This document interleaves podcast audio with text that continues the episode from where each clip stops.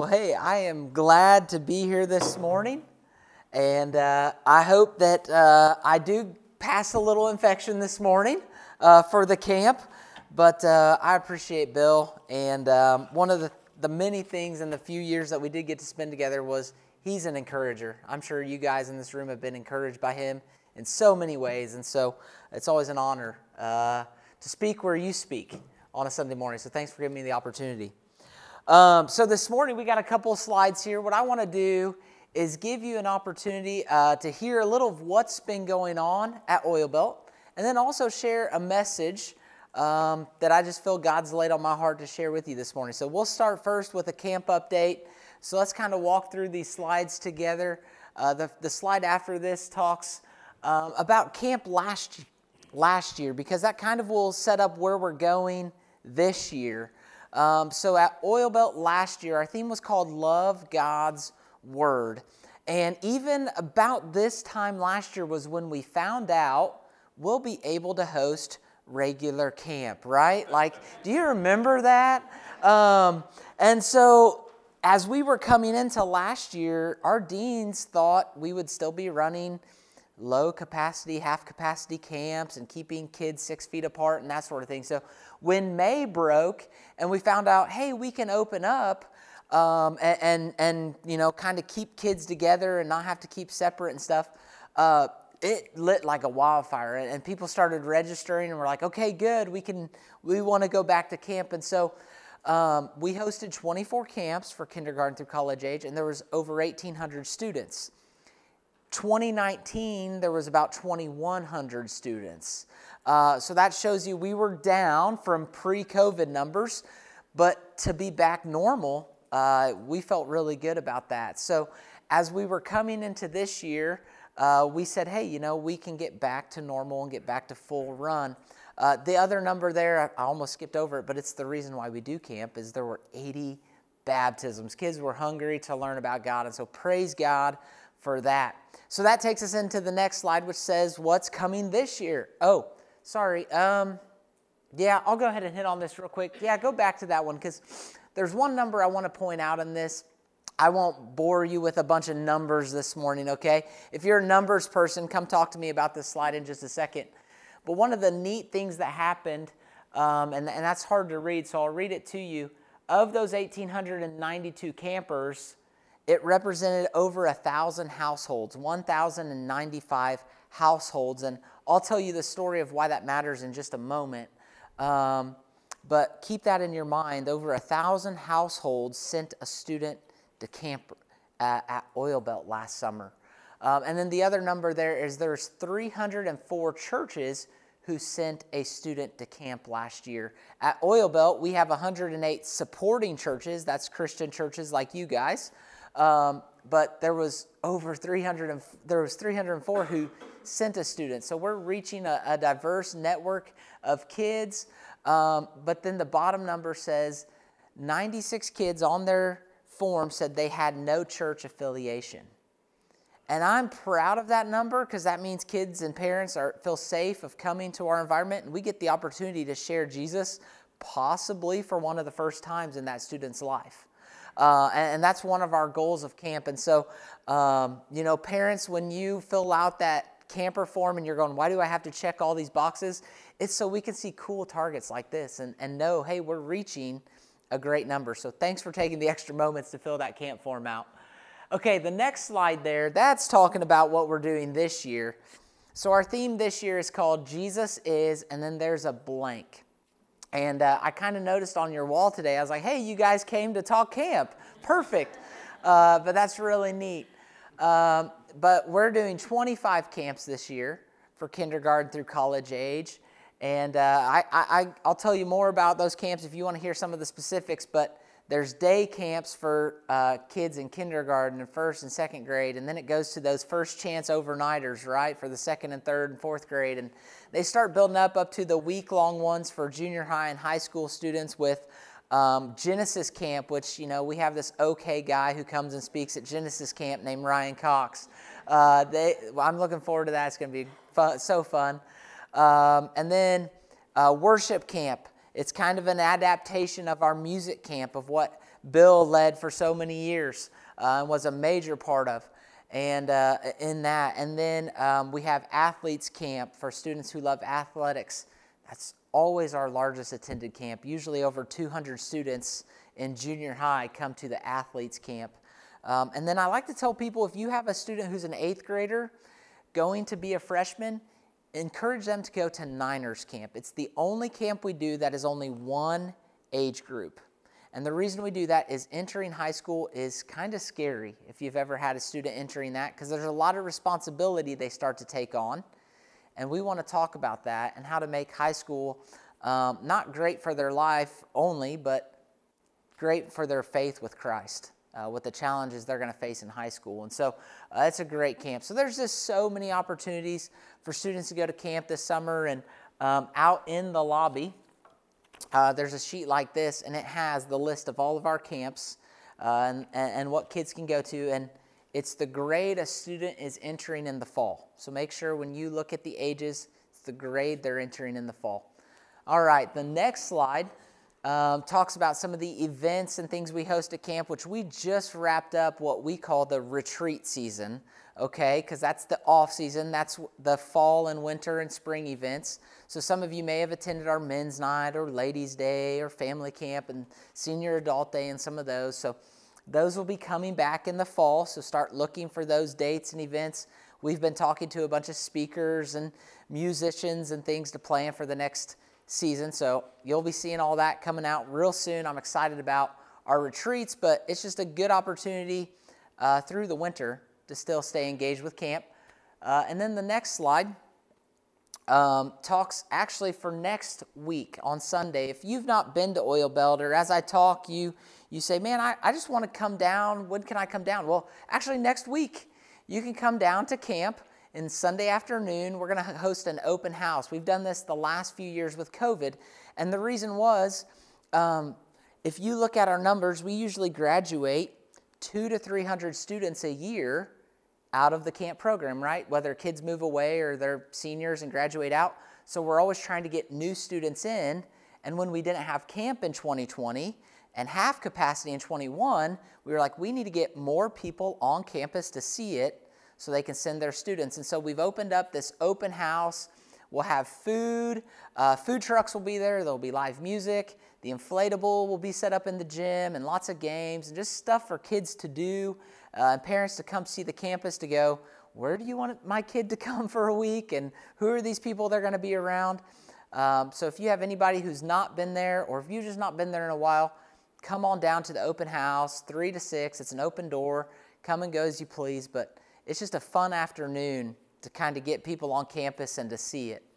Um, and then the next slide um, talks about ways to serve we can't do camp without volunteers. There's no possible way. There's usually four to 500 faculty on top of all the people who come and serve in the kitchen or do odd projects or serve uh, in skilled labor, you know, projects. And so there's a lot of ways that we always are looking for help at camp. And so if you're looking for a day project, a group project, um, if you want to serve as faculty, go to our website, oilbelt.com, and there's a serve tab and we actually have a list of some of the projects we're doing here in the last three to four weeks to get camp opened up and ready for kids to come tear it up, right? Uh, and then we'll start fixing it again in the fall. So we love you guys coming up to serve. I think I got a couple more slides maybe um, here to wrap up. So the Debt Free in 2023 campaign, some of you guys have heard about this, and I know as a church you've supported this. Uh, so thank you for that. But what this is, is many years ago, as Bill can tell, we started this building campaign of this activity building and a pool and three cabins on campus. And that turned out to be a $3.6 million project. And there were a couple times, just since I started on the camp at the end of 2016, that we said, hey, we want to push and finish off this debt. We want to be a debt free camp. We want to operate that way. And what happened was we kept just getting the door closed. It wasn't the right time. Uh, I actually just pulled out our 2020 January newsletter the other day, and in it it says, We have big news coming soon. And that was going to be our debt payoff. We were going to push to have a two year campaign to do debt payoff. Well, that was shut after about two months, right? So we never got to launch that. But a few months ago, fam- right before family camp, our board had been praying. We said, now's the time. Let's just say at family camp, you know, would anybody be willing to help partner with this project and get the debt paid off? It was at $321,000. So a little less than 10% what it had been, right? So we were like, let's, let's just push and see if we could do this. And the response was overwhelming. So we were like, well, let's just start inviting everyone to this and, and putting it out there that we want to be debt free by the end of 2023. So as I stand here today, for you numbers people, you can do this in your head, uh, but we are at $75,000 left on that debt payoff from 321 in September. That's incredible, over $200,000. So thank you. Give yourselves a hand. Like that is a praise God moment. And and we we've I mean honestly our doors have been blown off. Like I just cannot believe how people have given so quickly and the response has been uh, just to knock that down. So thank you for partnering in that. I can tell you more. You can go to our website and you can always give to that by just putting building or debt free um, in a memo on a check. But it's been incredible. So thank you for being a part of that because, you know, just that weight of getting those things off and getting through COVID, um, you know, those types of things when it was on a monkey on your back, it's glad to be off. So I think there's one or two more slides we'll wrap up with. Another way to partner, and, and many of you actually in here are part of this, it's the Team 360. And this is uh, the way we keep camp prices low for students. We are one of the lowest price camps of our size uh, in the area. And, and the reason for that is because individuals who give uh, monthly or regularly to offset the camp prices. Um, I was a youth minister, as Bill said, for nine years. And I remember sending these forms home with kids, and then they'd come back the next week and they'd say, Well, my mom said it was too expensive. And I was like, Man, 10 years ago, it was really cheap. You remember when gas was cheap too? Like, we had a lot of cheap things 10 years ago. Um, and so I remember even then hearing it was too much. And so our church always funded and supported students, you know, whatever they needed to get them to go to at least one week of camp. And, um, you know, our board, that's the heart of our, our leadership is we don't want price to be an option for a kid to go to camp. And you guys as, ch- as churches and individuals, keep that cost low. And it's incredible when some of the other camps here, are prices, when we're getting together and talking camp ideas, like, how do you do that? And I'm like, we have incredible people who support and want to keep that as a primary thing. So thank you for doing that. I want to close with this next slide, and I'm going to go back to that 1,095 households to close up this camp update uh, before we get into God's Word this morning. But something that happened last year, um, right at the front of June, we had a, a junior high high school camp, and we had a girl that had invited one of her friends, who was a girl, to camp. And this friend was uh, from a non Christian home. And so she came to camp, and through the week, she decided, I want to get baptized. I want to follow Jesus. And so we called home. Mom said, Sure, go ahead. You can get baptized. Um, and so we baptized this girl. She goes home. Before she went home, her leader gave her about four churches in her area that said, Hey, when you go home, make sure you get plugged into a church. Like, we want this, you know, we want to send you home somewhere and give you an opportunity. So she goes home, shows her mom the list, and goes, Now that I follow Jesus, I need to go to church. And so the mom goes, Okay, um, I'll, I'll take you to church. And so they decide on one to go to. And the mom takes her, and the mom says, Well, I'm just going to stay while you're back in the youth program. Uh, I'm just going to stay in church. Uh, because gas is just too expensive to drive back and forth. And so she stays, sits through service, goes, Well, that wasn't too bad comes the next week with her daughter and ends up getting baptized that week. And so uh, that was awesome. Well, she ends up over the next few weeks inviting friends and family, and they start filling up the pew at this church uh, because this girl said, I need to go to church after she came from camp. So, out of that, I want to tell you there's a couple good things. One, something good happened from $4 gas, okay? Amen this morning. Something good happened from $4 gas. Uh, but the, the real reason I want to tell you that is because at camp, we are not just this fun place for kids to go 45 minutes away from you guys, right? We are a partner with you. Like, as you send students and they do encounter Christ and make life changing decisions, we want to send them back to you to keep that discipleship process going. And it engages the community. It involves the community and it becomes a light, not only in your church, but an outreach. And so that is so neat to me to think about. I never get to hear the other side of the story. So I heard it because the youth minister from that church came later in July and was telling me what was happening.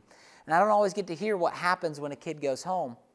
But I was like, that is so cool. That's our target. That's one of our goals, right? A kid finds Jesus, goes home, and it impacts her family and her church and the community. And so that's why we partner with camp. That's why I come here on a Sunday and I say thank you for supporting camp because you're really making a difference in kids' lives and in households and in communities all over Southern Illinois. So thank you for being a part of that. Let me pray, and then I want to uh, just jump into a message real quick with the few minutes I have left um, to just just go w- with our camp theme a little bit of who Jesus is. So Father God, I come to you this morning. I just thank you for Oil Belt and the mission that it has there. And God, I thank you for this uh, church. I'm not talking about this building, but these people, God, who who who send students, who give financially, who come and serve and give their time. And I just thank you for the support they have for that ministry there. And God, I just pray that you continue the, this summer as we prepare that it would be a light for so many people. God, I pray as we open up your word this morning that it would be your words and not mine. God, I pray that you'd remove the veil that Satan uses to blind us so we can hear from you fully. And God, I pray that uh, we would take our next step of faith with you. And it's in your son's name that we pray. Amen. So, because of my role at camp, I get to meet and hear from a lot of churches all across our camp area. And um, one of the things I get to hear is the good stuff. I love hearing the good stuff about churches, but I also get to hear the struggles. And one of the struggles I get, I've heard about and I've seen is for our youth. Um, last summer at camp, you saw the theme was called Love God's Word, and we th- taught students about the Bible. We wanted to teach them who God was. And so as we had students come, we found out what they thought about God's Word was not really what it was, right? They had some preconceived notions, and we also heard some ideas of who they thought Jesus was. And I kind of call it like a social media faith. They had all these like one liners about who they thought Jesus was, and they're not biblical at all, right? Have you ever heard like people say these phrases and you're like, that's not really who God is uh, or Jesus? And so, as we came into this summer, we wanted to teach students who Jesus was to fill in the blank of Jesus is this. And so, this morning, I, I love this because I just want you to look at your neighbor real quick. And if you were to say who Jesus was to someone, what word or two or three words would you use to describe Jesus to someone else? So, I'll let you go ahead and talk real quick and say that to someone.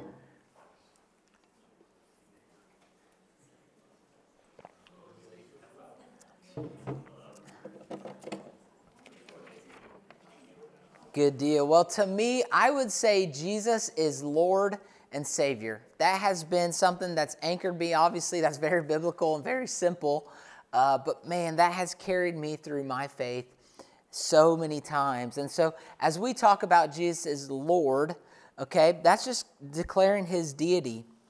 Doubting Thomas uh, at the resurrection, when Jesus came to him, he said, My Lord and my God in John 20. Peter, on the day of Pentecost, said, God has made this Jesus whom you've crucified both Lord and Christ. Romans 10 9 says, We are to declare Jesus as Lord and will be saved. A famous preacher once said, Unless Jesus is Lord of all, he is not Lord at all. And that's so true in our life First John says, if we keep his commands, whoever says, I know him, but does, uh, we know that we know him if we keep his commands. But whoever says, I know him, but does not do what he commands, is a liar, and the truth is not in them. And I think, you know, the wise and foolish builder, how the wise man built his house upon the rock, right? We need to make sure that we are putting uh, our, our, faith on the rock because that story starts off, and, and I've never realized this, but the story starts off that says, Why do you call me Lord, Lord, and do not do what I say?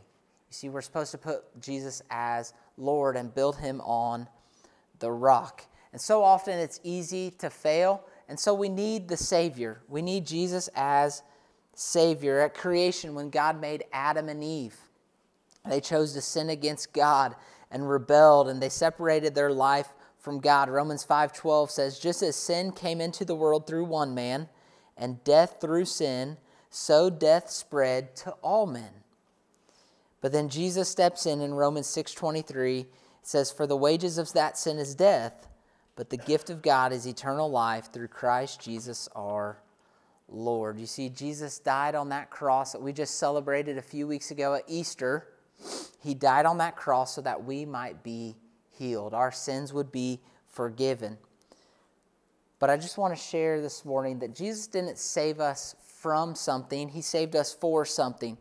So a few weeks, a few months ago, my daughter, she's now eight, she wanted to get baptized. And so I said, okay, Sadie, um, you know, why do you want to get baptized? And she said, the, the first line was, well, I don't want to go to hell, right? Isn't that one of the reasons kids always say? And I hear it at camp. And I said, okay, that's a great reason, but there's so much more than that. Like, we don't just get saved from something, we get saved for something, eternity, heaven but not just heaven. We also have life here on earth with Christ. There's a lot of time that we get to live here and celebrate that.